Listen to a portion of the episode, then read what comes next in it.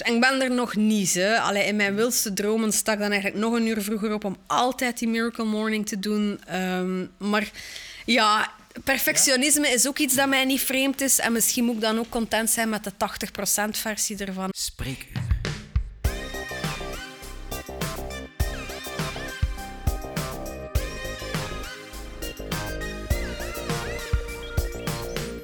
Spreekuur is de podcast waarin ik, dokter Servaas, met experten en bevlogen mensen over gezondheid praat. Samen gaan we op zoek naar inspiratie en motivatie, achtergrond en wetenschappelijke onderbouw en praktische tips en tricks. Ik heb als dokter heel graag een lege wachtzaal. Want dat betekent dat jullie zelf in staat zijn om je gezondheid in handen te nemen en ermee aan de slag te gaan. Zo starten wij samen de lang verwachte gezondheidsrevolutie. Welkom bij Spreekuur.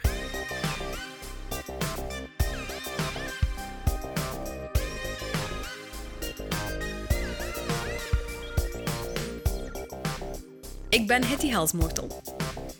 Ik ben wetenschapswatcher. Voor mijn eigen gezondheid doe ik de volgende drie dingen zeer goed. Ik eh, beweeg drie keer per week. Ik mediteer regelmatig. En ik zorg dat ik per week gemiddeld elke nacht zeven uur geslapen heb. Mijn twee waarheden en één leugen zijn... ehm, ik ben na mijn master direct naar de toneelschool vertrokken. De tweede is, ik heb een eh medicijnenmiddel tegen kinderkanker mee uitgevonden. En het derde is, ik heb het eerste jaar op kot overleefd met 2000 euro. Welkom bij Spreekuur allemaal. Als je mijn volgende gasten googelt, dan krijg je heel veel beroepen te zien. Auteur, wetenschapster, columniste, dokter in de gezondheidswetenschappen en kankeronderzoekster. Bovendien heeft ze ook een theateropleiding aan het Rits achter de rug. Wij kennen haar vooral als vast panelid in de maandelijkse succesvolle podcast Nerdland Maandoverzicht. En vorig jaar was ze ook een van de drijvende krachten achter het eerste Nerdland Festival. Dat is een weekend vol wetenschappelijke wetenswaardigheden dat ook dit jaar weer plaatsvindt op 25 mei. Er is ook zelfs een familieshow in de Lotto Arena geweest en naar ik mij heb laten vertellen, komt die ook terug. Dames en heren, Hetty Helsmoortel trok net eh, op dit moment door de Vlaamse en Nederlandse theaters met haar missie 2022. Ze is in de volle voorbereiding voor de missie 2023, waarin ze telkens op een heldere, humoristische en hoopvolle manier met ons achter de schermen van de belangrijkste wetenschappelijke gebeurtenissen van de laatste tijd duikt. Hetty, hartelijk welkom op mijn spreekuur. Ik ben Wat een inleiding. superblij dat je bent. Eh, Merci. ja, ik heb denk ik in de inleiding al een van jouw leugens achterhaald dan, Ja? denk ik. eh, De welke? jij bent naar het Rits geweest. Ja, Eh, ja. Spannend. Dat is een waarheid, hè? Dan. Ja, dat dacht ik, Ja, eh. klopt. Ja, ja, ja. Ik wou dat eigenlijk ook altijd doen. Is het waar? Ik wou eigenlijk naar de toneelschool. Ik wou naar Studio Herman Tijn. Mo, ik heb daar ook ingangsexamen gedaan, maar daar wilden ze mij niet. Maar ik heb wel. een ander ingangsexamen gedaan. Ik heb het ingangsexamen geneeskunde gedaan. Ik was er jammer genoeg door. Tjoe toch? Doordat mijn toekomst vast lag. Maar eh, ja, nee, vertel eens, de rits. Dus je, je hebt eerst UNIF gedaan? Ja, dus- ik heb inderdaad eerst UNIF gedaan. Ik ben begonnen met, eh, met scheikunde. Dat is mijn kandidatuur scheikunde gedaan. Daarna Mhm. was al moesten wij kiezen... Mhm. eh, ja, onder andere. En in de ledengang ook. Ehm, daarna moesten wij nog kiezen tussen scheikunde verder doen of biochemie of biotechnologie. Nu is dat biochemie, biotechnologie, een gecombineerde vijfjarige master. Ik heb toen biotech gekozen. Hè, alles met DNA en, en het leven op moleculair en op celniveau.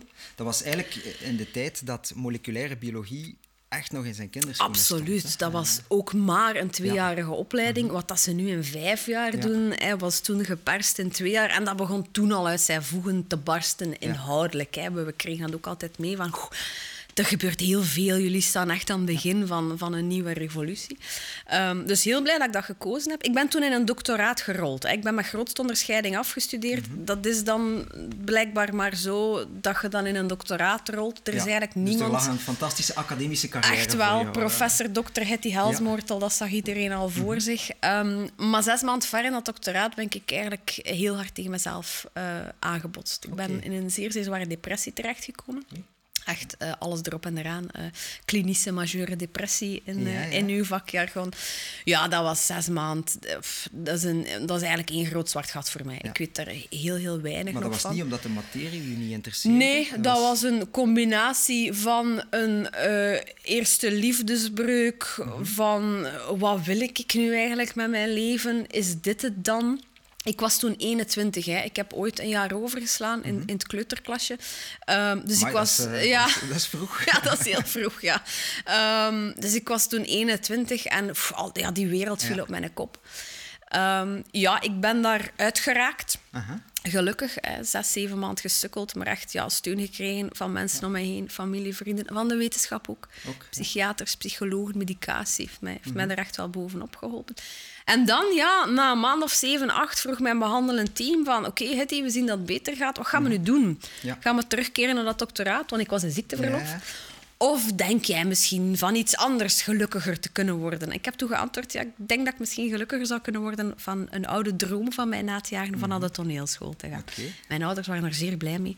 Uh, vier, jaar, ja, vier jaar universitaire studies betaald. Uh, mevrouw studeert af met grootste onderscheiding. Maar mevrouw wil blijkbaar actrice worden. Maar goed. Um, ik heb mijn ingangsexamen gedaan. Uh, ik was geslaagd aan Trits, in Gent en in Antwerpen niet. Mm-hmm. Maar uh, ja, daar twee jaar gezeten, echt de meest fantastische dingen gedaan. Ja. De wereld ontdekt, mezelf voor een stuk ontdekt. En na twee jaar begon ik dan toch weer die wetenschap te missen. Um, was ik zo s'avonds wat bezig met wetenschap, lezen en stomme, domme ja. experimentjes. En plots dacht ik, goh, zou het niet interessanter zijn om dat om te draaien? Vooral financieel mm-hmm. dan. Hè? Van overdag met wetenschap ja, bezig te zijn en s'avonds als hobby met theater. Dat was weer een wervelwind in mijn hoofd. Um, maar ik ben dan uiteindelijk toch een nieuw doctoraat gestart in het kankeronderzoek, kinderkankeronderzoek. Dat wel afgewerkt. Uh, en dan ja, op het einde van dat doctoraat begon dat weer te kriebelen om toch verhalen te vertellen, mensen ja. te inspireren, op een podium te staan. Dan heb ik de wetenschapscommunicatie ontdekt, waar dat die twee magisch bij elkaar ja, wel, komen. Ik ging net zeggen, ja. je hebt eigenlijk die, die, die donkere periode eigenlijk fantastisch ingezet om, om je eigen roeping en, en het vuur in jezelf te vinden. En dat is echt een verhaal. Dat verhaal zit nu ook in mijn, in mijn theatershow, hè, Missie 2022. Dat is voor mij niet eenvoudig geweest om dat aan zo'n groot publiek te vertellen. Maar ik krijg achteraf daar zo'n ontzettend goede reacties op. Ja. Uh, als in, oh, ik worstel ook al mm. maanden en ik heb het na uw show op café eindelijk aan mijn zus durven zeggen. Dan denk ik, oh my god, dat ja. vind ik de max. En ook inderdaad, van even aan te geven volg je hart maar. Uh, zeker ook, ik speel de show ook voor jongeren, hè, voor, als ja. schoolvoorstelling. Van, die staan nu voor een studiekeuze, maar wat weet jij waar dat jij over twintig jaar gaat uitkomen? Mm -hmm. Volg gerust je hart. Er gaan kronkels op dat pad liggen. Volg daar ook maar uw hart. En wie weet komt ja. alles ooit hopelijk magisch bij elkaar. Ook al duurt dat dan 36 jaar, zo so be it. Mm -hmm. maar, uh, is, ja. dat, is dat geheim van een gelukkig leven? Is van echt toch dicht bij jezelf blijven en ja, ook, ook erkennen als je in een situatie zit waar dat je eigenlijk niet gelukkig mee bent, de keuze durven maken. Ja. Want daar is, is, ook voor jouw parcours is toch ja. heel veel lef nodig. Ja, heel veel moed voor nodig. En dat is, dat is gigantisch moeilijk. Uh, ik ben ook uh, helaas ondertussen gescheiden. Dat ik, dat is, ik vergelijk dat soms een beetje. Dat is ook iets waar dat je ja, die beslissing moet nemen en dan hopen dat elke partij daar beter uitkomt. En ik mag nu wel zeggen dat dat ook zo is. Maar ik denk nou wel, uh, dicht bij jezelf blijven en zeker op professioneel vlak. Ik wens iedereen toe dat ze aan passie vinden, want dat, dat stuurt je gewoon vooruit. Dan voelt het niet als werk. Voilà. En ik had op een bepaald moment in dat doctoraat dan Nee, eigenlijk in die postdoc, moet ik zeggen, want ik ben dan gewoon postdoctoraat ook begonnen. Dat ik 's morgens opstond en dacht, moet ik nu weer achter mijn computer gaan zitten en die kankerdata gaan, gaan doorscrollen. En dan is die wetenschapscommunicatie altijd maar groter geworden. Ja, hè, op radio. Wel ik heb dat ja. afgewerkt, zeker. Ik ben nog aan een postdoc begonnen, bij, bij het FWO zelfs. Uh -huh. um, ik heb dat dan drie jaar gedaan. Dus het Fonds voor Wetenschappelijk ja, Onderzoek. inderdaad. En dan, ja ja, die wetenschapscommunicatie was al aan het borrelen in het laatste jaar van dat doctoraat. Hè. Maar er is dan van alles begonnen. Radio, tv, podcast, het wetenschapsfestival. Dat is een idee dat ik in Engeland had opgedaan, dat ik naar hier wilde brengen. En op een duur begon dat gewoon te veel te worden om dat nog s'avonds en in het weekend te doen. Heb ik aan mijn toenmalige promotor gevraagd, ja, zou ik ook 80% dat postdoc kunnen doen? Zes maanden later zou ik dat ook 70% mogen doen. Nog een keer zes maanden later, zou, halftijd zou dat ook mogen. Dus je hebt je lef ook procentueel Maar ook opgebouwd, opgebouwd, ja, eh. ja, absoluut, ja. En dan in, eh, in eh, maart 2020, 16 dagen voor de eerste lockdown, heb ik beslist om zelfstandig te worden, om de sprong te wagen, om alleen nog wetenschapscommunicatie te doen. Maar het is gigantisch goed En dus, uitgedraaid. wacht, ik wil daar even naar dat moment gaan. Dus je staat eigenlijk op, op het moment dat je eigenlijk een mooi diploma hebt, dat je, dat je eigenlijk de belofte hebt van een heel mooie carrière, dat daar heel veel in ligt, maar dat je diep van binnen voelt van, tja, ik word daar precies niet al te happy van. Mhm. Eh, en dan heb je die passie die je voortstuwt en, en daar vind je ook, en waarschijnlijk heb je daar veel meer tijd in gestoken in die periode en geen frank aan verdiend. Exact. Of euro. Ja, Was euro. Het was al euro. Het was al euro, Servaas. Ja, ja. Zo oud ben ik euro aan verdiend. En toch heb je dan die, die keuze gemaakt. Ja. eh, Dus dat, is, dat is toch een fantastische klik maken. Ja, Eh, dat is absoluut. zeggen. Want het was een van mijn vragen, welke klik heb je gemaakt? Maar je hebt uiteindelijk de eerste tien minuten al allemaal... eh, Ja, ja, ze zijn er al allemaal eh, gepasseerd. Het zijn eh. er een paar geweest. hè. Nu, ik moet wel eerlijk toegeven, ik had de marge en de buffer om dat te doen. Ehm, Mhm. Ja. Ik kom uit een, een eh, financieel eh, middenklasse gezin. Mhm. Er was wat spaargeld aan de kant. Ik kon die stap nemen om pakweg een keer zes maanden te zeggen ik, ik ga dit hier proberen. experimenteren. Voilà, ik, ja. ik vind dat soms... Allee, ik, ik zeg altijd aan mensen van spring maar en volg je hart en zoek je passie. Maar goed, bij heel veel mensen hangt daar wel een realiteit aan vast. Van, dat gaat hier niet, of dat lukt mij niet. En ik heb zelfs niet één maand waarin dat ik dat... Of ik kan mijn weekends Nee, nee. daar niet aan spenderen, Ja, er want ik doe een tweede job. er een voilà, voilà. eh. Dus dat is allemaal schoon en bij mij is het allemaal goed uitgedraaid. Maar ik besef heel goed allee, dat, er wel, dat er wel ruimte voor was in, in mijn leven op dat moment. Dus ik vind dat ook wel belangrijk om altijd mee te geven. Nu hoor ik dankbaarheid. Enorm. Enorm. Ja, ja, absoluut. absoluut. Dat is een Ehm, heel krachtige emotie. Hè? Eh, een van de krachtigste, denk ik. Ehm een van mijn... Allee, want 's morgens probeer ik zo'n een eh, Miracle Morning te doen, heet dat dan? Ik weet niet of jij dat kent. Ja, ik heb dat Ah. boekje, dat is een, Ah, een ja. boek van Hal Elrod. Ja, eh, inderdaad. inderdaad de Saver-methode. Ja. Eh, we zullen een linkje in de show notes Ja. zetten. Dat is eh, silence, eh, Affirmations. affirmations, ja. Visualizations, exercise, exercise. En reading. Reading en Ja, scribing. en Dus scribing, savers, life savers. Savers, ja. ja. Dus hij, hij raadt aan om 's morgens voordat je aan je dag begint. eh, elk blokje ofwel vijf minuten te doen. Dan heb je vijf keer zes, dan zijn je een half uur Mhm. bezig. Ofwel tien minuten, dan zijn je een uurtje bezig. Ehm, ik, probeer dat, ik probeer dat zeer regelmatig te doen. Ja, Ja, dus Ja. je staat bewust een half uur vroeger op ja. om het is, het is meestal een uur. Ja, inderdaad. Maar eh, dat is echt in ideale omstandigheden. Als het zeer druk is en als ik echt een tournee heb dat ik om middernacht of om één uur Mhm. s'nachts thuis ben, dan lukt het mij niet. Maar ik probeer dat echt, echt in te bouwen.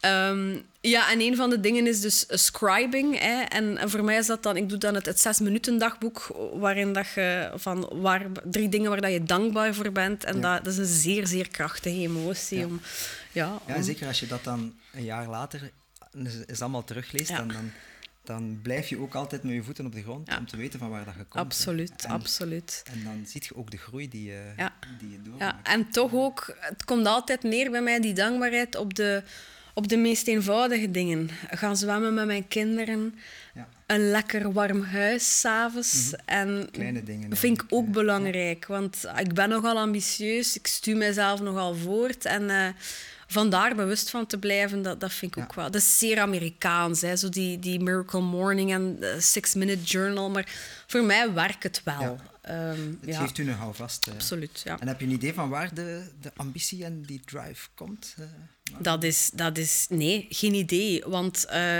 wil Hetty de wereld veranderen? Of een beetje beter maken? ik, nee, ik denk dat Hitty vooral... eh, ja, brandt om haar eigen passie uit te schreeuwen. En Ja. ja. ik weet dat niet. Wij hebben ook absoluut geen ondernemersfamilie. Ja. Ehm, ik ben zelfstandig geworden. Ik heb geen enkel voorbeeld daarvan. Mijn broer toevallig ook. Die is ook zelfstandig geworden. Dus dat moet iets... Ik weet dat niet. Combinatie van onze generatie waarschijnlijk. En onze opleiding en onze achtergrond. En die financiële slagkracht om dat te mogen kunnen proberen. Ja, want die Ehm, ouders hebben dat echt wel dan gesteund eigenlijk ook.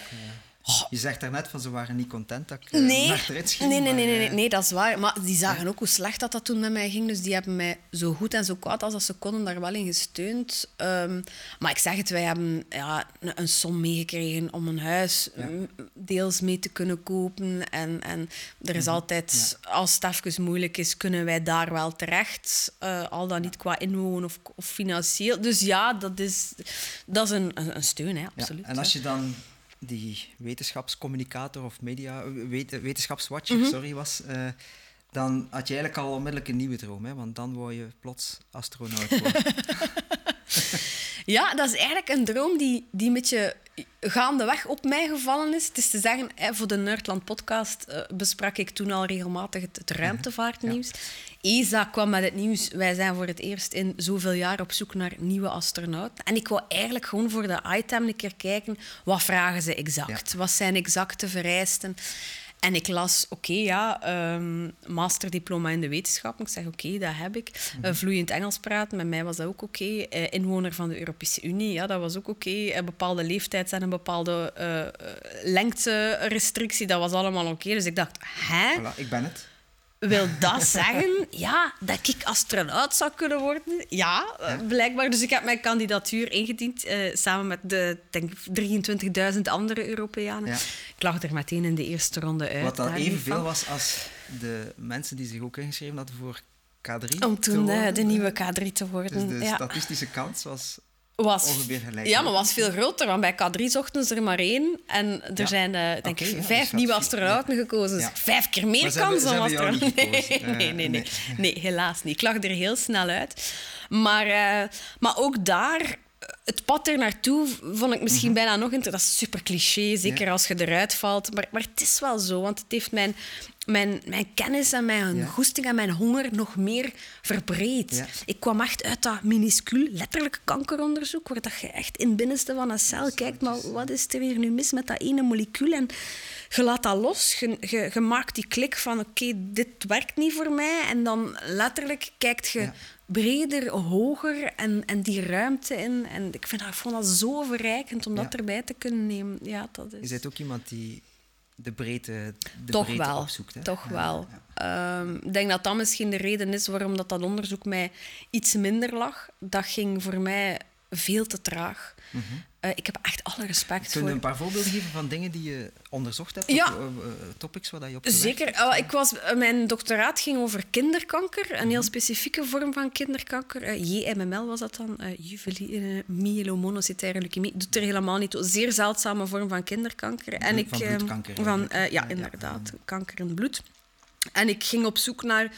Zijn daar eh, genetische sporen, zijn daar bepaalde dingen in het DNA die bij al die kinderen fout lopen? En kunnen we, als we dat vinden, eventueel richting een medicijn gaan denken? Ja, pas op Maar- dat je nu... Ah ja, het is waar. volgende- nee, het is waar. Het is waar. nee, oké, ah, wel, ja, het is waar. Het is waar. Oké, oké. Voilà, dat heb ik onder andere onderzocht. Eh, in mijn postdoc eh, ben ik dan naar de volwassen kankers eh, opgeschoven en waren wij bezig met een, ehm, het ontwikkelen van een algemene kankertest in het bloed. Kanker opsporen in het bloed. Omdat dat toch een, Een beetje... algemene kankertest om, om verschillende soorten Ja, kankers eigenlijk dat is, dat is de grote heilige graal in het kankeronderzoek. Dat we elk jaar een beetje bloed zouden geven aan de huisarts. En dat die dan eh, op een arsenaal van... Mhm. van ehm, We hebben het in de podcast met eh dokter Luc Collemont van. Stopdarmkanker ook gehad over het circulerende tumor-DNA. Dus eigenlijk kleine stukjes DNA die we met een gewone klassieke bloedafname kunnen opsporen. Eh, ik weet dat er in sommige exotische laboratoria kunnen we dat doen, maar hoe ver staan we daarvan in de klinische praktijk? Ja, nog niet zo heel ver. Hè. Wij focussen ons ook op RNA. Hè. Dat is zo een beetje ja. het, het eh, neefje van DNA, omdat er ook heel veel circule- circuleert in het bloed. Het grote probleem is van... ik, ik, ehm, ik focuste mij op prostaatkanker en dat is een heel goed voorbeeld. Hè. We hebben daar dat, dat PSA, Ja, verhoogd PSA. prostaat-specifiek antigen, dat we heel veel kennen. Ehm, het, het, dat is een heel goed voorbeeld, omdat dat kan verhoogd zijn in het geval van prostaatkanker, maar dat kan ook verhoogd zijn in het geval van een goedaardig, hè, Voilà. als het groter geworden is. En dat is het hele grote probleem met die markers. Die moeten eigenlijk alleen maar verhoogd zijn in het geval van Mhm. kanker en niet in het geval van een of andere goedaardige groei. Eh, ze moeten meetbaar zijn, hè, dus ze moeten specifiek genoeg zijn, ze moeten gevoelig, sensitief genoeg zijn. En eigenlijk in de klinische praktijk, ehm, zeker wat zo'n algemene bloedtest betreft, zijn we, zijn we daar nog lang niet. Zijn- is- ja. En hoe zie je dat evolueren eh, vanuit je achtergrond eh, in de toekomst? Ga, ik denk, ja, laat ons, laat ons blijven zoeken, laat ons blijven vroeten. Ik heb het gevoel dat eerder, dat is toch waar dat denk ik de eerste stap zal liggen van er zijn vermoedens van een bepaald type kanker op Mhm. Ja. basis van klachten, eh, andere waarden in het bloed. Dan En dat we dan onderzoek, eh, doorgedreven ja. onderzoek doen of nog eh, om vier of vijf kankers van elkaar te onderscheiden, om, om die test Mhm. misschien te... Of om binnen één bepaalde kanker te kijken, eh, was, de, was de graad, was de ernst van die kanker. Daar geloof ik ook wel in. Maar echt, ja, die heilige graal... Eigenlijk een soort de staging gaan doen. Ja, dus eigenlijk als we een, ja. een, een kankerdiagnose stellen bij iemand, gaan we ook altijd gaan stagen. Dan gaan we gaan kijken, zijn er klieren in de omgeving? Zijn er uitzaaiingen? Eh, en daar kunnen we eigenlijk ook die biomarkers dan... Ja, eh, inderdaad. En een, een, een- waarschijnlijk ook een stuk therapie op baseren, dat andere, een andere graad, een andere ernst, mogelijk een andere therapie vereist. Dus dat gaat er volgens mij eerst komen. Maar je hebt zo vaak van die hoera-berichten van, van grote Amerikaanse bedrijven die zeggen, ja, de grote universele kankerbloedtest is er. Of, nee, dat gaan we Gaan we ooit in de wetenschap kunnen blij zijn met een hoera-bericht? Of is dat, gaan er nog veel hoera-berichten komen waar dat we eerst gaan zeggen ja en dan Ja, gaan ik denk nuanceren? dat dat echt een beetje de, de, ja, het kantelpunt is waar dat ik mij hele dagen in bevind. Hè. Je zit met, met dat onderzoek dat zeer traag gaat, Mhm. Ja. dat altijd maar een klein stapje of een klein puzzelstukje toevoegt. En je zit er anderzijds met een zeer hongerige media Mhm. die denkt van, maar ja... pff, wat, wat, is, wat is het grotere verhaal? En dan die onderzoekers vraagt, oké, maar stel dat je nu twintig jaar in de toekomst zou kunnen verder kijken. Wat zou daar potentieel mee mogelijk zijn? En die antwoorden dan, goh ja, misschien gaan we wel richting een eh, universele bloedtest. Ja, wat Ja. staat er dan als kop eh, boven? Universele bloedtest Bloedtest voor in kanker maak. in Ja, de maak. ja. Ja. daar Hoe geef ga, hoe je... ga jij daarmee om? Want ik, dat, is, dat is eigenlijk gewoon een persoonlijke vraag Ja. die ik ga stellen. Ik, ik wo- word ook vaak gevraagd Klopt. om mijn mening te geven Ja. over gember of over weet ik veel, eh, Ja. welk fytonutriënt ook. En dan heb ik het gevoel van ja, de, de waarheid is altijd grijs. Eh, Altijd. Het is altijd zeer genuanceerd. En toch willen we altijd een boodschap geven van is het nu goed of niet goed. Ja. Maar, maar zo werkt het eigenlijk niet in de wetenschap. Nee. Hoe zouden we de mensen dat kunnen wijsmaken van laat ons allemaal proberen, weet je, de, iedereen heeft altijd gelijk. Mm. En men probeert dan twee experts tegenover elkaar uit te zetten, maar ze hebben alle twee een punt. En de waarheid ligt altijd in het midden. Hoe kunnen we Nee, dat... Ik denk, maar dat zal een werk van zeer, zeer lange adem zijn. En ik denk dat we daar heel veel mensen samen voor nodig hebben. Dat is die wetenschappelijke geletterdheid gewoon Mhm. omhoog krijgen. Dat is mensen duidelijk maken van... Dat gaat traag. Je hebt metastudies nodig, waarin dat Ja. 50 studies samengepakt worden om te kijken, ja, rode wijn, is dat nu één glas rode wijn, is dat nu wel of niet goed voor borstkanker? Ik bedoel, Ja. dat is zo ingewikkeld, dat is zo complex, dat we, dat we die geletterdheid ja, een, een beetje voeden. En, en, En dat begint bij de kinderen. Natuurlijk. Dus vandaar het Noordland Festival. Ja, Eh, onder andere. eh, we mikken met dat festival zowel op de wetenschapsgeïnteresseerde volwassenen. Mhm. Want ik vind dat ook heel belangrijk dat mensen, dat, nadat ze afstuderen, ja, dat is dan dat, dat hypewoord van levenslang leren, maar ik geloof daar wel in. Mijn moeder, die is ook arts, Ja. die is in de jaren, vroege jaren 80 afgestudeerd. Ja, dat is 40, 45 jaar geleden. Ik herinner het. Ik ben, ik, ik ben gestart in 1999 Ja. met studeren. Onze cursus microbiologie, dat was twee keer niks. Was professor Tavernier, misschien heb je Oh, er ook les ja, van gehad. Eh. Ja. Die kwam uitleggen hoe dat PCR in elkaar zat. En, en ik had zoiets van, wat de hel, waarom moeten we dat kennen? En als je nu kijkt, dat, is, dat zijn opleidingen op zich. en, en dat Dat zijn- is, ja, het is dat. Dus om, om die hongerigen, om die te voeden en vooral ook gestudeerd, allee, dat horen wij ook vaak, van ja, ik ben eh, journalist geworden of ik, heb, ik ben in de informatica gegaan, maar astrofysica interesseert mij mateloos en bij jullie vind ik de toegankelijke info. Ehm, dus dat is echt een focus, maar daarnaast ook echt die, die kinderen. De jongeren, dat is veel moeilijker. Wij merken Mhm. Tussen wat ga ik zeggen, 13 à 14 en 18 jaar zijn we die kwijt. Is dat omdat je bij kinderen nog kan tonen wat het wonder is? Ja, die Eh, zijn zo verwonderd. ja. Die kijken zo anders naar de wereld dan wij. Dat Mhm. is echt iets, dat is ook zo'n cliché, cliché. En Picasso heeft daar zo'n zo'n uitspraak over van blijf altijd naar de wereld kijken als een kind Ja. of zo. Ik weet niet exact meer. Maar dat, dat is echt wel. Doe, doe jij dat?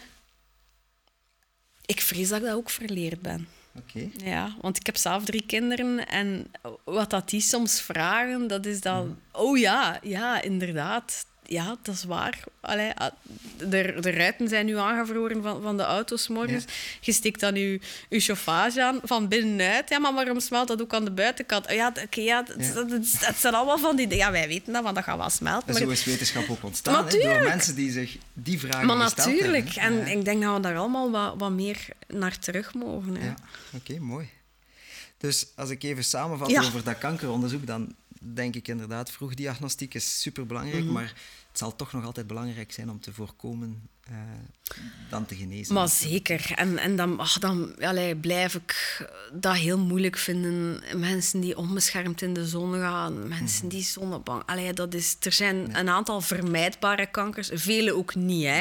Ik denk dat we echt niet mogen. eh, We moeten niet mensen de schuld geven Nee, omdat ze ziek worden. geen shaming en blaming, absoluut niet. Ehm, maar diegenen waarvan dat we weten dat ze vermijdbaar zijn, ja, daar mogen we op preventie wel nog blijven inzetten, denk ik. En jij beweegt, jij Ja. mediteert en jij slaapt zeven uur. Eh, Ja. Ik vind dat heel mooi dat je zo die non-negotiable slaap eh, inplant. Ja, Eh, ja, het is niet altijd gemakkelijk. Nee, snap ik. Ehm, maar ja, het is ook met de Fitbit gemeten. Hè, dus het Mhm. is niet zeven uur in bed liggen, maar het is, het is zeven uur slaap dat, dat hij dan aftekent. Dus vaak lig ik dan acht uur, acht uur en een half in bed. Mhm. Ja. Ehm, ik vind dat gigantisch belangrijk. Ik vind dat een van de meest onderschatte ehm, ja, waarden in, in onze Mhm, samenleving. Ik hoor heel vaak van managers en politici en drukbezette mensen van nee, vier, vijf uur slaap voor mij is genoeg. Ik denk dat we dat zeer zwaar onderschatten wat de impact is van een chronisch slaaptekort. Je merkt het al, ik merk het aan mezelf als ik maar een nacht vier uur of vijf uur geslapen Mhm. heb. Op alle vlakken, op, op beslissingsvlak, op voedingskeuzevlak. Och, op eh, motivatie om toch iets van beweging te gaan doen. Het loopt allemaal fout, hè? Zo'n allemaal op uw, uw geduld met uw kinderen, eh, uw, inder, uw, focus doorheen de dag om iets afgewerkt te krijgen. Dus ik vind, ja, ik vind het belangrijk. Het lukt mij echt niet altijd, nee, maar, eh, is, maar ik ben eh, er wel mee bezig. Ja, En meditatie doe je ook. ja dat was ehm, eigenlijk toen dat ik zwanger was ehm, van mijn zoontje. Want mijn ex-vrouw is zwanger geweest van, van onze eerste dochter, Mhm. ik van, mijn, van ons tweede kindje dan. Ja, ik was zo'n beetje zoekende. En eh, mijn moeder die had zo eh, Mindfulness at Work gevolgd. En die zei, ik denk Hetty, dat dat echt iets voor u is. Maar ik dacht eerst maar, wat voor holistische shit komt, komt mijn moeder... Allee, Dat je paste bent- niet in uw Je bent arts, eh, waar, waar kom ja. jij hier nu mee af? Maar toen begon ook Steven Laurijs zo wat, Mhm. zijn hoofd boven water te steken. En dat dat toch allemaal vrij wetenschappelijk Mhm. ja, gefundeerd is. De veranderingen die we zien Voilà. in de hersenen bij En vooral was wat mama dan gelezen had, want die stuurt ook altijd artikels van de artsenkrant naar mij door, dat het herval van depressie zou kunnen eh, tegenhouden. En dat dan was dacht voor u wel een trigger om het te, ja, te doen. ik ga, ik ga een keer een cursus van tien lessen volgen en dat is mij zo bevallen. Mhm. Ehm, ik heb dat dan een tijd weer niet meer gedaan, maar nu heb ik dat weer in the Miracle Morning. Hè, Ja. De S van Silence. Voor mij is dat dan vijf, zes, zeven minuten mediteren. Eh, begeleid wel met, met een app. Mhm. Maar man, ik, mijn vrouw kan zeggen, blinde test, wanneer dat ik het morgens gedaan heb Ja. en wanneer niet. En je doet het altijd, goede dag of slechte dag? Nee, Of, eh, nee, helaas. Het is nu ook alweer, denk ik, vier of vijf weken geleden. Dus ja, Mhm. het is, het is... Ja, maar ik ben er mij zeer bewust van. En als ik zo wat dreig te ontsporen, dan ook op voedingskeuzevlak en zo, dan... Ik heb, ik heb daar...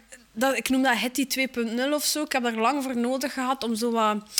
ja, handgrepen in mijn Ankers, leven te ja. vinden, Ja. ankers te vinden waar dat ik mij goed bij voel. Maar stilletjes aan zijn ze daar wel. En dat zijn zo gelijk van die musketons bij bergbeklimmen, vind ik. Van oeh, het gaat, ik weet het hier even niet. Oké, klik, laat ik even weer een keer dat dat proberen. mooi. en dus ja, Dat is een heel mooie metafoor ja, eigenlijk. ja.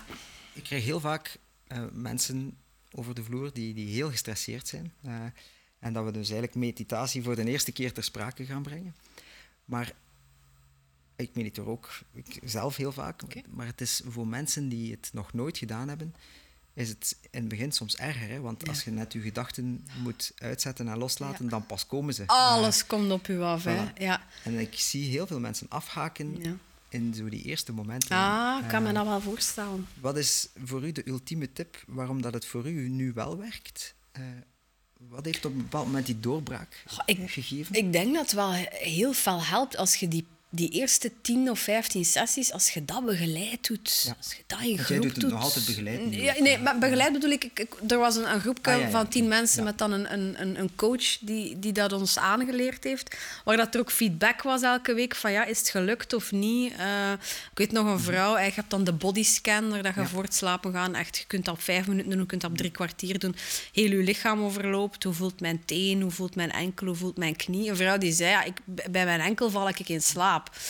En dat was dan oké, maar zou jij niet met een slaaptekort zitten? En eigenlijk, oké, ook dat is goed als je maar in slaap Dan ben je ook in een voilà. diepe hersengolf staat. Voilà, eh, inderdaad. Als je Dus kan goed. in slaap vallen tijdens de meditatie, is Exact. eigenlijk niet altijd nee, slecht voilà, nieuws voilà. Maar dat moet, je, dat moet je ook weten. Omdat je dan denkt, ja, het is mislukt. Hè. Ja, die vrouw, nee, het is niet mislukt. En ook, ook dat leer je daaraan van... Niet oordelen. Oordeel niet over wat dat er bij je opkomt, eh, welk gedacht dat je hebt. Ze We zijn daar gewoon. We oordelen veel over onszelf. Maar te veel, veel te veel. Dus die, echt die coaching vind ik wel zeer waardevol. Mhm. Oké, dat kost natuurlijk ook weer geld. Misschien, ach, het zou mooi zijn mocht dat ooit terugbetaald zijn.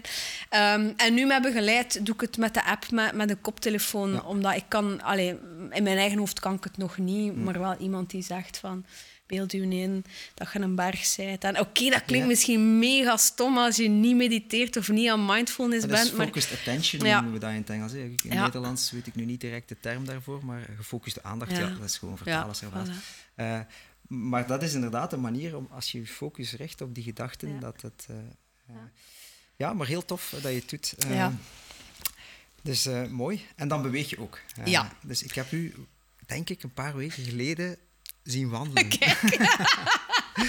maar het was heel koud en we hadden mutsen Allemaal. en zo aan. Dus ik heb pas drie stappen nadat je gepasseerd was door had van... Ik heb er nooit... Wat je vertaalde het net eh, voor de ja. opname, maar ik heb, ik heb er echt nooit op gelet. Maar inderdaad, ja. Maar dat is, iets, dat is echt iets zeer recent. Ehm, in die zin, ik heb nog altijd trouwens geworsteld met overgewicht. Nee, maar na mijn bevalling, ik woog, ik woog 90 kilo. eh, dat is er ook vier, vijf jaar blijven aanplakken. En ehm, ik heb van alles geprobeerd, SRV's. Ik heb 30 keer start to run Zoals- begonnen. Echt waar. ja. Weight Watch eh, is hetgeen dat nog het beste voor mij werkt. Doet nu nog altijd. gaan ja, en- ja, ja, en, en invullen. hebben? Nee, zo- nee, eigenlijk niet. Ehm, maar die bewegingen, echt, oké, een koersfiets gekocht, dan eh, je doet dat drie Je denkt, oké, maar nu ben ik vertrokken. Mhm. Nu heb ik mijn materiaal, een loopband van 2000 euro gekocht. Oké, ik kon niet meer buiten, want ik had twee jonge kinderen. Oké, dan moet ik het binnen doen. Hè. Daar Ja. drie keer op gestaan, echt, nee, dat ging gewoon niet. Totdat ik vorig jaar ehm, ja, beslist heb, ik ga een personal coach pakken. Ik weet dat dat mega eh, Hollywood-achtig klinkt, maar eh, eh, in augustus... meer en meer ja, wel, ja, het is, het is natuurlijk iets dat, dat ook weer wat geld Dus je hebt kost. een beetje externe motivatie gekregen. Amai, voor jezelf. absoluut. Ik heb dat ook echt nodig. Ik ben daar in augustus vorig jaar mee begonnen, dus dat is nu een achttal maand. En ik ga twee keer per week naar hem. Dat is echt Ja. ja. intervaltraining, bodyweight. dus, dus niks met toestellen of zo, maar puur, Dus uw eigen kracht. je, intervaltraining is eigenlijk een trainingsvorm waar dat je zowel de cardio-component als de krachtcomponent... Exact. En dan ben je eigenlijk met twee keer in de week heb je eigenlijk een, een redelijk goed schema Ja. om de gezondheidsspot, sweet spot te halen Ah, voor, kijk, eh, voor je voilà. En nu sinds een maand of twee, drie koppel ik daar dan nog een derde keer een eh, loopsessie aan. Eh, de, zondag of de zaterdag. Dus ja, ik beweeg ineens drie keer per week. En dat is denk ik... want ik was als kind heel sportief. Mhm. Judo, tennis, zeilen, windsurf, ski, snowboard, Ja, you ja, name it. van de zee, hè? Ja, Ja, Oostende. Ja, ja, ja, ja. Ik dacht al dat dat niet van Limburg was. Nee, eh. nee, nee, nee, nee. nee. Ik ben vorig jaar verhuisd naar, eh, naar Oost-Vlaanderen. Maar... Ja, en dat echt kwijtgespeeld. Hè. Aan de Unief eigenlijk ben ik dat kwijtgespeeld. Dat ken ik. In de typisch. Ja, of, eh, ja. ik ging niet zoveel uit, daar niet van. Maar ja...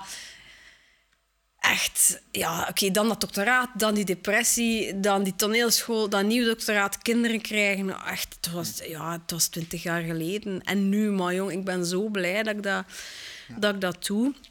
Het is Voel, je het effect van Ja, eh, je nieuwe? Enorm, enorm, enorm. Ik zit nu ook bijna op mijn, op mijn streefgewicht, wat dat dan net een, een gezond BMI zou zijn. Dat is ook echt Dat geeft ook... eh, 15 jaar geleden. Maar ja, en ik weet dat dat getal, en je mocht daar niet op focussen, maar... eh, Nee, maar voel je dat je meer aan kan? Dat je Ja. je passie meer kan volgen? Want je hebt een zwaar leven. Hè? Ja. En je moet eh, van Limburg naar weet ik veel waar voorstellingen gaan Letterlijk, spelen. ja. Een kot in de nacht thuiskomen, Ja. maar de volgende dag staan er wel twee kinderen Ja. die eh, ik vind dat ook belangrijk. moeten, eh. Want mama is er s'avonds vaak niet, maar ik beloof altijd, ik, ik sta mee op, ik zit mee aan de ontbijttafel, ik breng jullie naar school. Meestal probeer ik dat met de bakfiets te Dus doen dan ook. moet je je fitste versie zijn Ja, eigenlijk. Hè? ja dus, eh, eigenlijk wel. Het Champions League elke dag. kan bijna niet anders. En ik ben er nog niet. Hè. Allee, in mijn wildste dromen stak dan eigenlijk nog een uur vroeger op om altijd die Miracle Morning te doen. Ehm, maar ja, perfectionisme is ook iets dat mij niet vreemd is. En misschien moet ik dan ook content zijn met de 80% versie ervan. Want dat is al veel beter dan, dan, dan hetgeen dat vijf ook, jaar geleden Inderdaad, was. zoals we daarnet zeiden, niet te veel veroordelen. eh, Ja, ook voilà, niet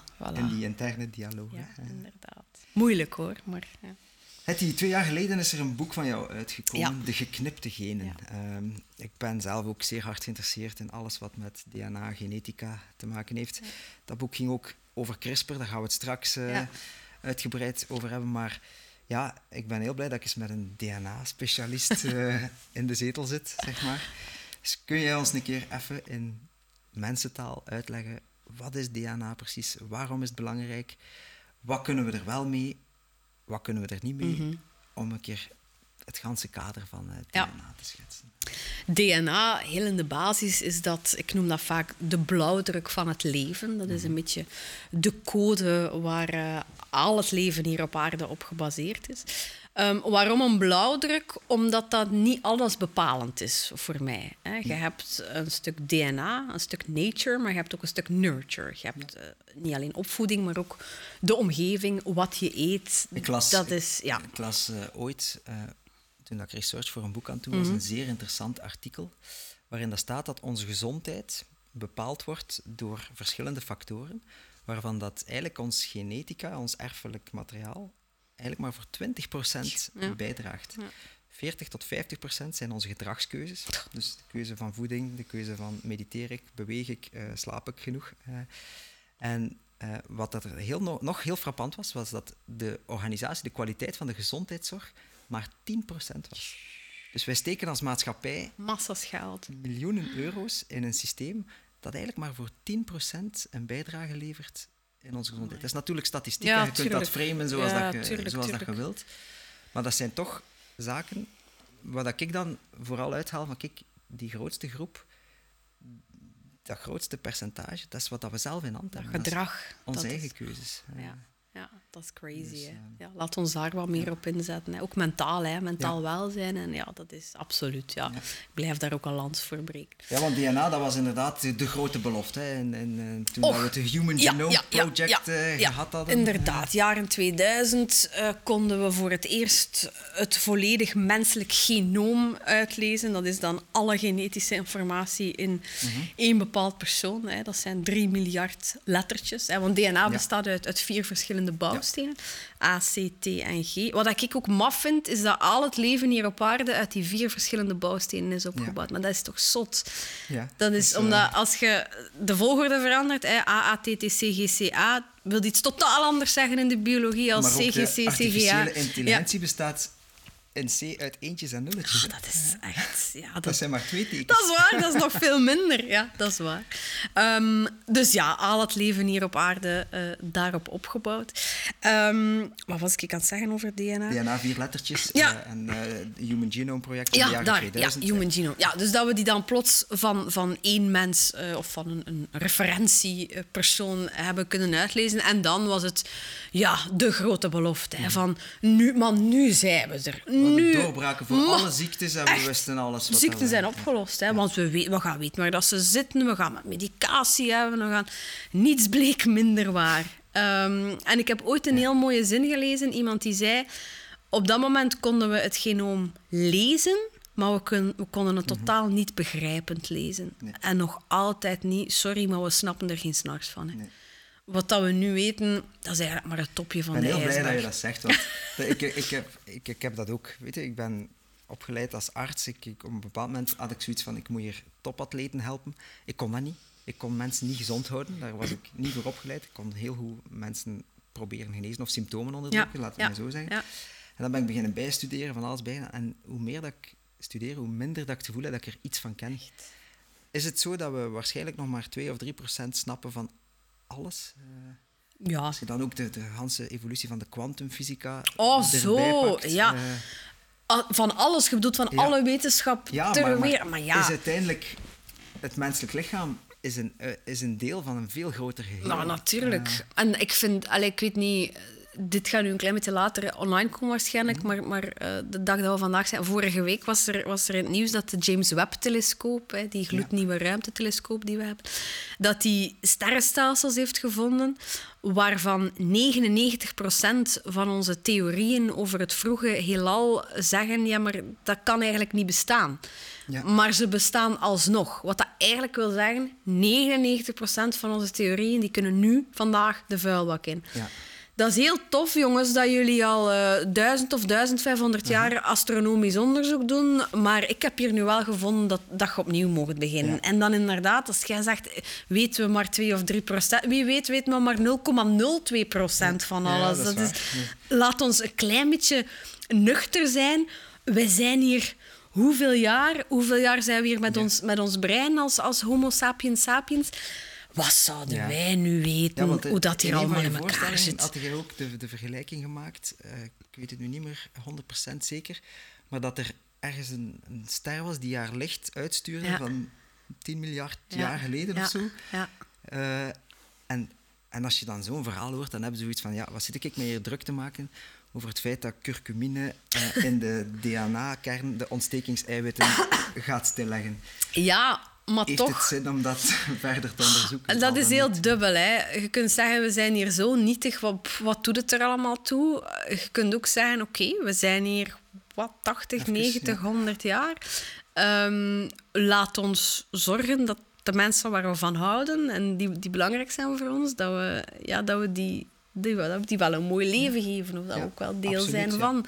Dat is eigenlijk meditatie, hè? het is in het nu zijn. Ja, ja, amai. Voilà. Dat is echt mindfulness 101. Ja. Hè. Dat is inderdaad wat die kosmos hier ook zegt of doet. Wij gaan, die Wij aarde, hier ja, die. Mhm. aarde gaat hier ook ooit verdwijnen. Die gaat opgeslokt worden door de zon hoogstwaarschijnlijk. Ja, Ja, de zon gaat groeien. eh, ja, dacht eh, ja, waarschijnlijk als die opge... Dat zijn een aantal theorieën, hè, maar mogelijk als die opgebrand is, gaat die altijd groter, groter, groter worden. En in die opzwelling gewoon de aarde mee opslokken. Dat Nou, zou kunnen. dat je geen astronaut geworden Ja. bent, anders ging je nog sneller eh, mee Weg. opgeslokt. eh. Ehm, ja, maar is inderdaad, ik had er nog nooit zo bij stilgestaan. Maar, maar je kunt ook zeggen, amai, als, als er iets is wat in het nu leven is, ja, dan is het wel Wetenschapper zijn, denk ik. wetenschapper zijn. Ja, absoluut. Dus we Ja. kennen DNA. DNA. We kunnen het lezen, maar we kunnen het waarschijnlijk nog niet 100% goed interpreteren. Nee, nee, nee, zeker Maar niet. toch hebben we het gepresteerd om de lettertjes te beginnen van volgorde veranderen en er beginnen in knippen Ja. en van alles mee doen. Ja. Zoals CRISPR. Ja. eh, Uh, vertel eens, dus Ja. CRISPR is een techniek. CRISPR is een techniek om ja, snel, precies en goedkoop veranderingen aan te brengen in het DNA van om het even welk organisme. Planten, dieren, mensen. Het is iets wat afkomstig is uit bacteriën. Het is eigenlijk een verdedigingsmechanisme van bacteriën tegen virussen. Heel Ja. kort door de bocht knippen die het DNA van virussen in stukken, zodanig dat die geen schade meer kunnen aanrichten. Ehm, men heeft dat een beetje getweakt. Eh, in 2012 is dat voor het eerst gebeurd. Om eh, eigenlijk gelijk welk DNA van gelijk welk organisme op gelijk welke plek ook te knippen. Ja. Dus En we dan, kunnen eigenlijk stukjes DNA in ons eigen Ja. DNA in voilà, na die knip kan er dan nog van alles gebeuren. Je kunt een beetje verder nog knippen en dat stukje er volledig uithalen. Je kunt knippen en een stukje erin steken. Je kunt genen aan- en uitschakelen. Het is eigenlijk veel meer dan een schaar. Het wordt soms een schaar genoemd. Ik noem het vaak een Zwitser zakmes. Ja. Het kan sleutelen, kurk aandraaien. mee van, eh, ja, een beetje meer, een beetje minder, Ja. eh, een beetje afschrapen. een beetje- Allee, het, Ja. kan, het kan van alles doen. Ja. En daar ligt een grote belofte. eh, Daar ligt een zeer grote belofte Die- en ook een zeer groot gevaar. die, groot van, ja, die van invloed zal zijn op ons leven. Ja, amai, ja. enorm. Ja, ja, ja. Want hoe, een keer dat je de code van het leven kunt herschrijven, ja, dan, kun je, dan kun je de zotste dingen gaan bedenken. Hè. Dan kan je... Noem een keer een paar zotte Ja, dingen die zotte- je kan eh, eh, bedenken. goh. Lichtgevende honden. Ja, en, eh, kan, zijn ze mee bezig. Ja. Geen idee waarom, maar dat is een hobbyproject van biohackers. Ehm, nee, in, in, de, in de plantkunde bijvoorbeeld. hè, we zitten met een, een veranderend klimaat helaas. Misschien ja, zo'n aantal genen aanpassen kunnen we planten maken. die, Temperatuurverlagende planten bijvoorbeeld. Bijvoorbeeld, eh, goh, ik denk eerder aan planten die in drogere omstandigheden en met minder water dezelfde opbrengst geven, bijvoorbeeld. Hè, want we gaan die planeet toch moeten blijven voeden. Ehm, ja, grote beloften om letterlijk hè, ziektes die tot op de dag van vandaag ongeneeslijk waren. Dan denk ik aan een aantal bloedziekten, aan een aantal erfelijke oogaandoeningen waar gewoon niks van medicijn of remedie tegen was. Ehm, waarmee dat we gewoon in het DNA sorry, de fout kunnen herschrijven en die ziekte voor het eerst in het bestaan van de mensheid Ja, ja, kunnen gaan oplossen, kunnen gaan genezen. Dat is Dus we gaan wel leed kunnen voorkomen. Sowieso. maar we gaan er volgens u ook leed mee veroorzaken. Als we niet slim zijn. Als we er niet Ja. op een goede manier mee Dat omgaan. risico is er. Hè? Want eh, de, de voorbeelden die ik nu noem in, in mensen, dan, Mhm. dat, zijn, eh, dat is altijd het inzetten van CRISPR als medicijn. Ja. Hè? Je hebt zieke mensen en ehm, we gaan dat daar gebruiken. Ook in kanker hè? bijvoorbeeld, immunotherapie, Mhm. Ja. waarbij dat ons eigen immuunsysteem een beetje getweakt wordt, een beetje aangepast Kanker wordt. is eigenlijk een immuunziekte. Het is een Eh, ziekte van een het zelf, van het immuunsysteem. Want normaal gezien gaat ons immuunsysteem kankercellen in een vroege fase ontdekken. Moet dat die cellen opeten of kapot maken, Ja. of hoe dan ook. eh. En het loopt eigenlijk soms fout daar ook. Ja, die kankercellen die hebben een aantal eh, technieken ontwikkeld, eh, waardoor dat zij zich kunnen verbergen voor dat immuunsysteem, of waardoor dat zij kunnen zeggen aan die immuuncellen, nee, nee, maar je moet mij niet aanvallen, ik ben een van jullie, ik ben een van jullie. En dat die T-cel zegt, ah ja, maar nee, oei, sorry, sorry, ik heb mij vergist. En, en daar ligt nu inderdaad de medische doorbraak de laatste jaren. Ja. Immunotherapie komt altijd maar meer en meer in, eh, in het licht te staan. Dus immunotherapie is eigenlijk dat we dan toch het immuunsysteem terug gaan trainen om... eh, Dat we het gaan aanleren om toch die kankercel Ja. te herkennen, dat we het gaan herprogrammeren, dat we gaan zeggen, maar nee, nee, hij gaat wel zeggen dat hij een van jullie is, maar hij is niet een van jullie. Je moet dan dat doen. Hè. Dat, is, dat is heel metaforisch, hè, maar... onze immuuncellen programmeren zoals dat we de AI-robots eh, op dit moment Ja, eh, programmeren. We gaan het herprogrammeren. Gaan we ooit Ehm, een kankervrije wereld hebben?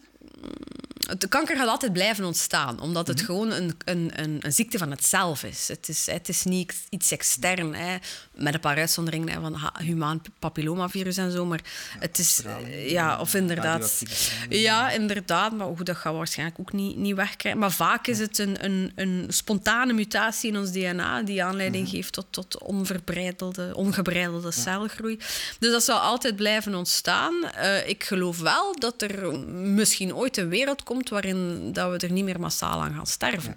En als je kijkt naar de winst, dat zit ook in mijn, in mijn meest recente theatershow, de winst die wij de voorbije 40, 50 jaar in overleving geboekt hebben, bij prostaatkanker, bij borstkanker, dat is echt wel aanzienlijk. Er zijn er helaas een aantal die daar helemaal onderaan nog bangen, pancreaskanker bijvoorbeeld.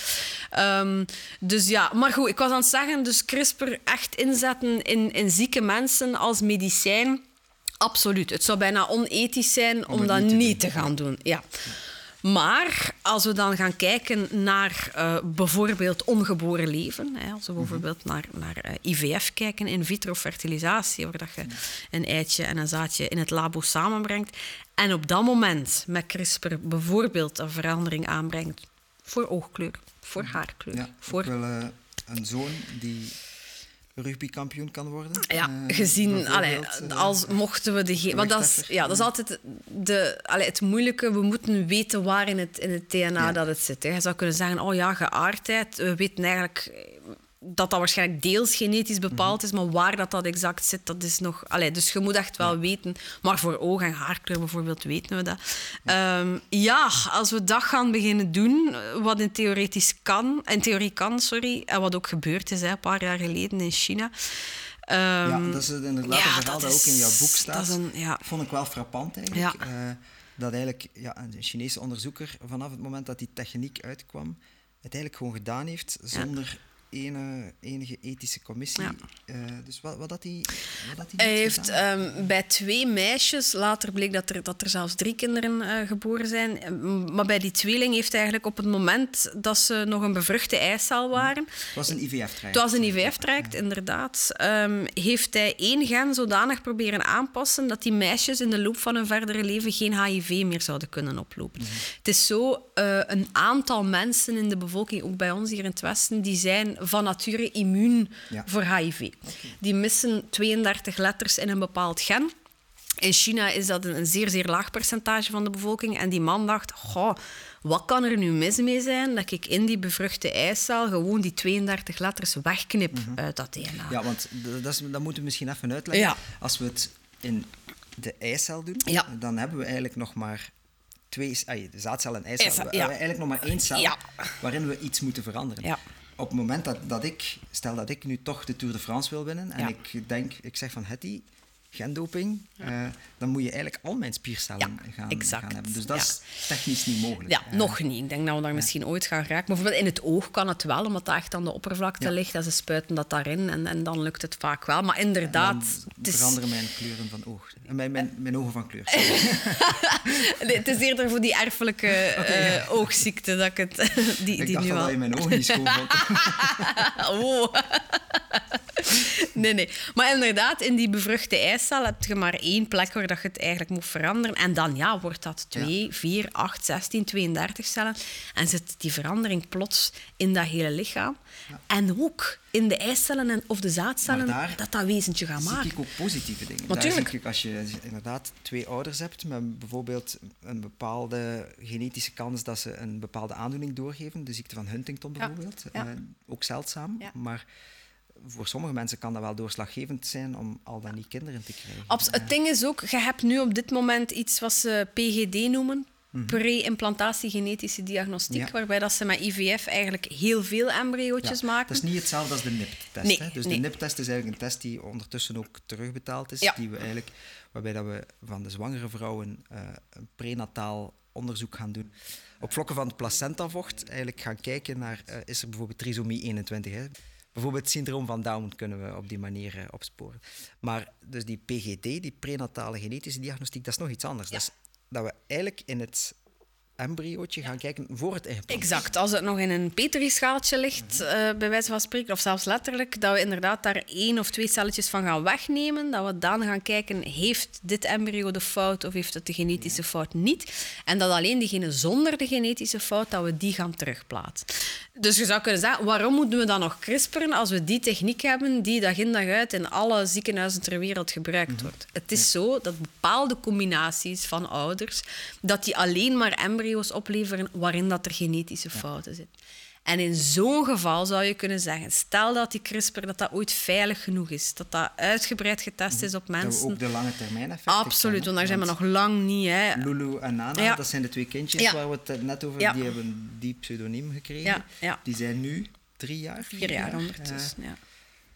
Uh, er zijn ondertussen wel dierenonderzoeken gebeurd van dieren die al een beetje langer Maar dit dat, zijn, dit dat minstens nog 50 of 100 jaar niet op mensen mogen getest ja. worden. Allee, hij Hoe heeft wilde... de wetenschappelijke wereld daarop gezien? Zeer slecht, zeer, zeer slecht. Vooral, hij wilde die 32 letters daaruit halen. Hij heeft bij het ene meisje uh, zes letters uitgehaald op, op het ene gen, 15 eruit gehaald op het andere gen. Ja, bij dat, allee, dus echt... Zo, echt gaan we vandaag eens doen? Uh, ja, ja, dus ja. gewoon allee, dat dat echt ook nooit teruggeplant mogen worden, ja. zo'n zo'n zo'n embryo. En wat de gevolgen gaan zijn voor de verdere levensloop van die meisjes, ja. we hebben geen idee. Hè.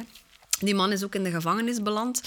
Officieel, volgens uh, China, mm -hmm. er is twijfel of, ja, waar dat hij dan geweest is de, de voorbije drie, vier jaar. Het is niet hij die dan uh, het coronavirus nee, nee, nee, nee, nee, dat gaan we gaan geen complottheorieën verzamelen. Um, nee, maar um, ja, wil ik maar zeggen, als we dat zullen beginnen doen, en dat is dus al gebeurd, mm. ondanks dat, dat, dat iedereen zei van kijk, we, we kunnen dat nu, maar laat ons met die embryo's toch echt nog minstens 50 of 100 jaar wachten, heeft die man dat toch zeer voortvarend gedaan. Ja. Daar is zeer slecht op gereageerd, maar ja, het, het heeft wel de deur opengezet. Enerzijds naar daar zeer bewust over nadenken ja, als wetenschappelijke gemeenschap. Een wake-up call voor Absoluut, absoluut. Van, oh ja, als je van die, van die solo-slim-spelers mm. hebt, dan, dan kan het blijkbaar in een aantal landen. Het is toch graag dat dat wettelijk kan, hè? Goh, Als je weet dat wij, dat wij voor, voor voor alles formulieren moeten indienen? Ja, maar het, het, was niet wettelijk. Want die ouders die wisten achteraf gezien blijkbaar zelfs niet dat dat met hun kinderen te gebeuren stond. Hij had dan gezegd van ja, we gaan een, een we gaan een uh, beschermen tegen HIV, omdat die vader seropositief was. Um, maar dat dat de allereerste genetisch gewijzigde baby's ooit zouden zijn, allee, dat wisten die ook niet. Dus daar schuilen een aantal gevaren in. Hè. Het is zodanig gemakkelijk geworden. Um, ja, als dat in handen terechtkomt van, van individuen die het iets minder nauw nemen met morele standaarden, ja, dan, dan, dan schult daar wel een gevaar in. Hè. Goed, maar dan gaan we vooral onthouden dat het ook de positieve dingen heeft. En je geeft een paar heel mooie voorbeelden in je boek. Hè. Bijvoorbeeld de insulinepleister. Ja. Als we het DNA van de huidcellen veranderen, dat die huidcellen plots een klein beetje insuline kunnen maken, waardoor dat we diabetes uh, heel goed kunnen ondersteunen. Of bij de muizen die cocaïne verslaafd zijn, vond ik ook een heel mooi voorbeeld. Uh, waarbij dat we eigenlijk genetisch een klein beetje gaan wijzigen, zodanig dat het afkicken van een drugs en probleem oplossen eigenlijk makkelijker is. Ja. Hetty, je hebt ook drie dingen verteld, ja. waarvan er twee waar zijn en eentje een leugen is. Ja. Je hebt verteld dat je naar de toneelschool bent gegaan. Mhm. Je hebt verteld dat je een medicijn hebt mee ontwikkeld voor mm kinderkanker. Mhm. En je hebt eh, verteld dat je je eerste jaar op kot met 2000 euro hebt doorgemaakt. Dus mhm. het was al euro, dat weten we al. ja. De toneelschool weten we ook al. Uh-huh. En we weten dat je inderdaad onderzoek gedaan hebt naar kinderkanker. Mhm. Of dat je effectief een medicijn ervoor ontwikkeld hebt. Ik, uh, ik vind het een moeilijke. Uh, maar ik denk dat, dat dat de leugen is en dat de waarheid is dat je effectief je eerste jaar op kot met 2000 euro hebt. Ja. Helemaal juist. Ja. ja. Ja, het is, uh, ja, het is inderdaad... Uh, ja, ik heb die gekozen, die tweede, om, om ook even aan te geven van... Uh, wetenschap gaat zeer traag, hè, maar daar hebben we het over gehad. Soms frustrerend, hè? Zeer frustrerend. Gelegd een puzzelstuk... zien we dan heel snel mogelijkheden. Ja. En dan beginnen we dingen te beloven. Ja, dan inderdaad in de media gaan dingen soms een loopje nemen, maar ook vaak jonge mensen, wat dan misschien niet slecht te zijn, maar die, die met de ambitie instappen van ik ga kanker de wereld ja. uithelpen, dat je eigenlijk echt wel moet beseffen van je werkt mee aan een puzzel die mhm. misschien een miljoen puzzelstukken groot is. Ja, en overal ter wereld en, gebeuren ja onafhankelijk van elkaar soms dezelfde. En dat is soms ook niet altijd even. Het is ook een economische reden. Transparant, inderdaad. Ja. Daar gaat over publicaties, over uw naam ergens op krijgen, over benoemd worden, patenten. Uh, het is niet, denk ik, altijd even in het belang van de patiënt. Ik denk mhm. soms van, mocht het allemaal belangeloos zijn en als we het allemaal zouden samenleggen en iedereen wordt benoemd gelijk dat hij wil, dan hebben we geen competitie, dan wie weet. Maar, of misschien stuurt het de wetenschap net voort. Dat, het is, dat is altijd heel moeilijk. Ehm, maar ik heb dat wel gekozen om ik even wel aangeven van ja, het, is, het, is, het gaat allemaal niet zo snel. En wees u daar wel van bewust dat dat, uh, dat allemaal maar stukjes van een, van een grote puzzel zijn. En dat een medicijn ontwikkelen 50 of 100 jaar duurt hè, soms. Het is makkelijker om uh, de perfecte pasta te ontwikkelen. Ja, inderdaad. Dat is vorig jaar gebeurd. Uh, ja. ja. op basis van, uh, wat was het weer, vorkbaarheid, Wel, ja, tandzinkbaarheid en al vergeten. Sausbaarheid. Sausbaarheid, ja, natuurlijk. Hoeveel, hoeveel saus dat er blijft aanplakken. Wat is in godsnaam tandzinkbaarheid? Ja, dat is, ja, hoe leuk dat het is voor je tanden om in zo'n pasta te bijten. Wat, ah, dat, dat, dat, hoe dat, dat voelt in de mond. Dat, dat, het is dan nog te zien of dat hij al dente klaargemaakt is. Of, ook al, ook al. Maar daar heb je ook de richtlijnen voor. Ja, ja, absoluut, absoluut. En welke pasta is het geworden? Ja, de, de Cascatelli uh, heeft mm-hmm. eigenlijk een nieuwe pasta uitgevonden, de man die dat onderzocht heeft. Uh, Cascatelli Waterval. Dat was is, uh, nee, nee, nee, nee, nee, nee, Hij heeft zijn, ik weet niet meer dat hij heet, hij heeft zijn een pasta Cascatelli gedoopt. Fernando Cascatelli. Ja, wie weet. dat is de, de mythe. nee, inderdaad, dat is makkelijker dan, ja, uiteraard, hè, dan een medicijn voor kinderkanker ontwikkelen. Zouden we een ander experiment kunnen doen, Hetty? Zouden we kunnen een pasta ontwikkelen met CRISPR, mm. waarbij dat we zeggen van kijk, dit is een pasta die een niet al te hoge bloedsuikerpiek geeft, dus waardoor dat je eigenlijk niet al te hoog in insuline gaat, waardoor dat we minder risico op diabetes, minder risico op obesitas gaan hebben.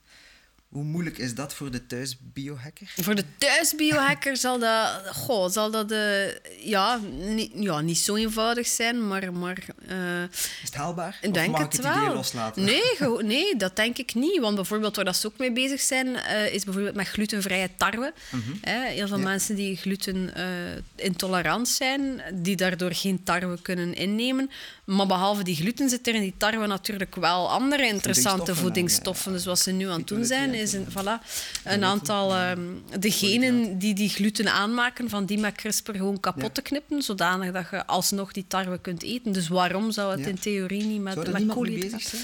Met zo de, de, de gekende dingen die we eigenlijk heel graag eten, gezond te maken? Maar zeker. Europa is zeer, zeer terughoudend tegenover die, die genetisch gewijzigde CRISPR. Mhm. Ja, en, en dat staat ook heel goed uitgewerkt in je boek. Ja. Dat is eigenlijk een beetje twee gezichten. Want enerzijds is het veel makkelijker om mogelijk veel dingen op de markt te brengen die slechter zijn voor onze gezondheid dan een genetisch gemodificeerd banaantje, Ja. bij wijze van Ja, spreken. hè. inderdaad. En Dus v- vertel eens ja. hoe dat, dat precies gekomen is. Dus- Ja, wel, goh, we hebben een aantal eh, fasen gehad van, van eigenlijk het, het, eh, ja, het sturen van het DNA van onze Ja. voedingsmiddelen. Hè. Allee, als je kijkt, we doen dat eigenlijk al 10.000 jaar. We zijn al landbouw beginnen doen. Dat zijn wij mensen Mhm. die bepaalde dingen gecombineerd hebben tot... We snapten het op een bepaald Ja. moment als we onze mais zo doen. Voilà. Of als we dat met dat combineren, krijgen we Ja. eh, grotere erwten of gelere bananen of whatever. Maar je kunt zeggen, oké, we op DNA-niveau hebben we daar niks veranderd. We hebben gewoon Nee. combinaties gemaakt. Dan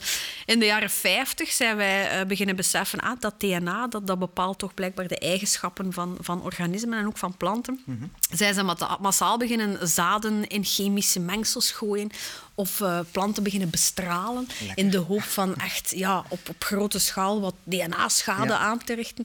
Zodanig Dus ook een beetje met een kanon op een, ja, eh, voilà. op een mug schieten. Als men dat dan ging uitzaaien, dat men plots roze pompen moesten in plaats van witte kreeg. Hè, dat men dacht, oh, interessant. Ehm, dan in de jaren tachtig zijn we echt aan, aan die genetische wijziging begonnen. Als in, we gingen bijvoorbeeld een gen uit maïs in rijst gaan steken. Om dat voedzamer te maken. Dat is gebeurd voor de gouden Ja. Te maken. Hè? En dat, is, Ja. dat was eigenlijk om de hongersnood de wereld uit te helpen. Niet de hongersnood, het vitamine A-tekort. Vitamine A-tekort, Eh. Dus in, in heel veel ja, groeilanden eh, nog heel vaak een tekort aan vitamine A, waardoor kinderen op zeer Ja. jonge leeftijd blind kunnen worden. Dacht men, goh, zou het geen idee zijn om die, die stof in een voedingsstof te steken die zij daar zeer veel eten. Ja. Dat is een gigantisch goed idee, hè, voor Ja, alle duidelijkheid, maar dat is ja. nog altijd niet Ja, maar er zijn veel, beschikbaar. Er staan superveel ja. goede ideeën in het boek.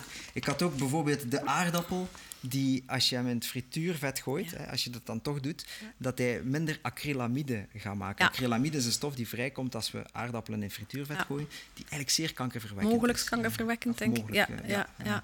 Dus dat we eigenlijk onze voeding op die manier gezonder zouden maken, waardoor dat we toch de, de, Ja. de guilty pleasures kunnen blijven doen en de gewoontes vooral eigenlijk blijven doen. Want we leven nu eenmaal in een cultuur waar die zaken zoals cascatelli echt al jarenlang ingebed, eh, ingebed zijn. Of andere pasta. Dus het is Eh, eigenlijk een antwoord op je vraag. hè. Ja, ze zijn absoluut bezig Ja. met, met dingen die nu ongezond zijn, van die een stukje gezonder te maken. Omdat, en dat weet jij ook, hè, voeding gaat over zoveel meer voeding dan... is meer cultuur. Ah ja, dan, eh, natuurlijk. dat gaat over samen zijn, over ontspannen, over... Ha, het is vrijdag. Je weet niet hoe groot dat Ja. de verleiding is dat ik nu een frietje ga halen in de frituur. En, en allee, ja, dat is... Ja, Ik heb ook een gezond slaatje voor jou. dat is echt waar. Met een zeer goede sausbaarheid, Mm. een goede vorkbaarheid en een goede tandzinkbaarheid. Eh, Goed, Hetty.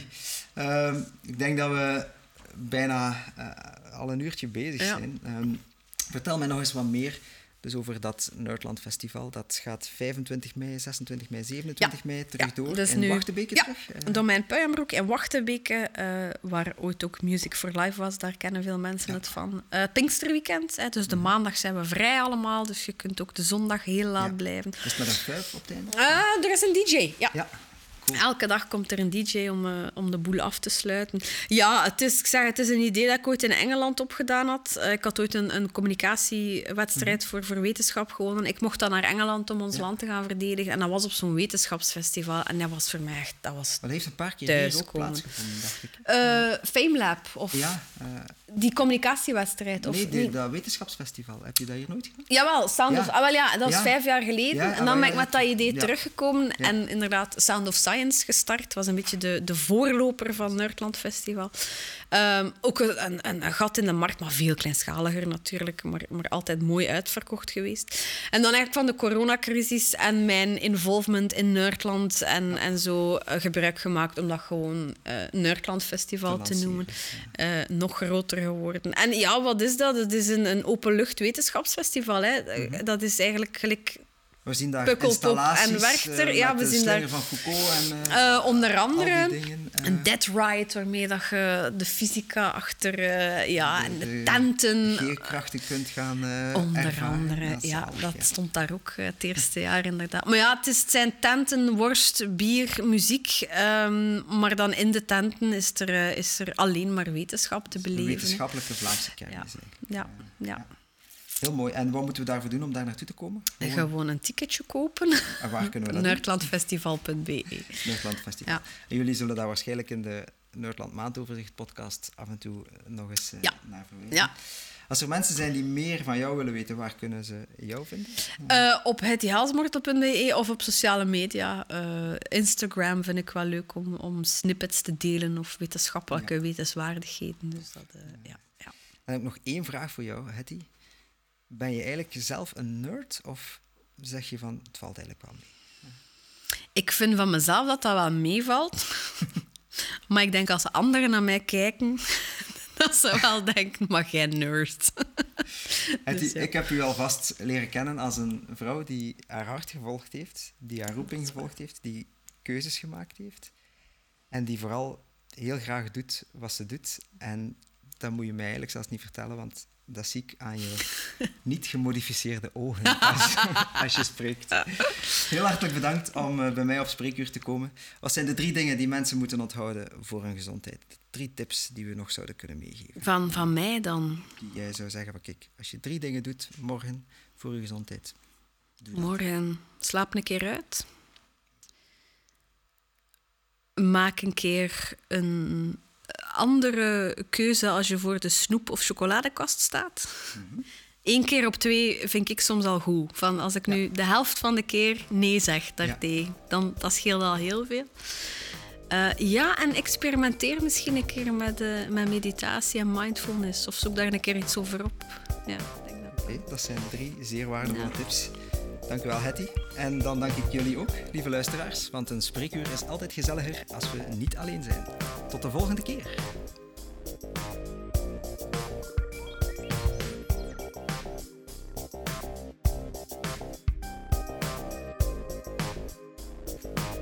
Dit was Spreekuur. Bedankt, beste luisteraar, om deel uit te maken van de gezondheidsrevolutie. De show notes van deze aflevering kun je terugvinden via drservaas.be slash podcast. Heb je zelf ook een vraag voor het open spreekuur, dan kan je die daar ook opnemen. Je vindt op de websitepagina bovenaan een instuurknop.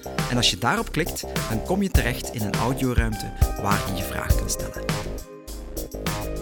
Als je deze podcast leuk en interessant vond, abonneer je dan via jouw favoriete podcastkanaal, deel het op je socials of geef ons een rating. Tot de volgende keer bij Spreekuur.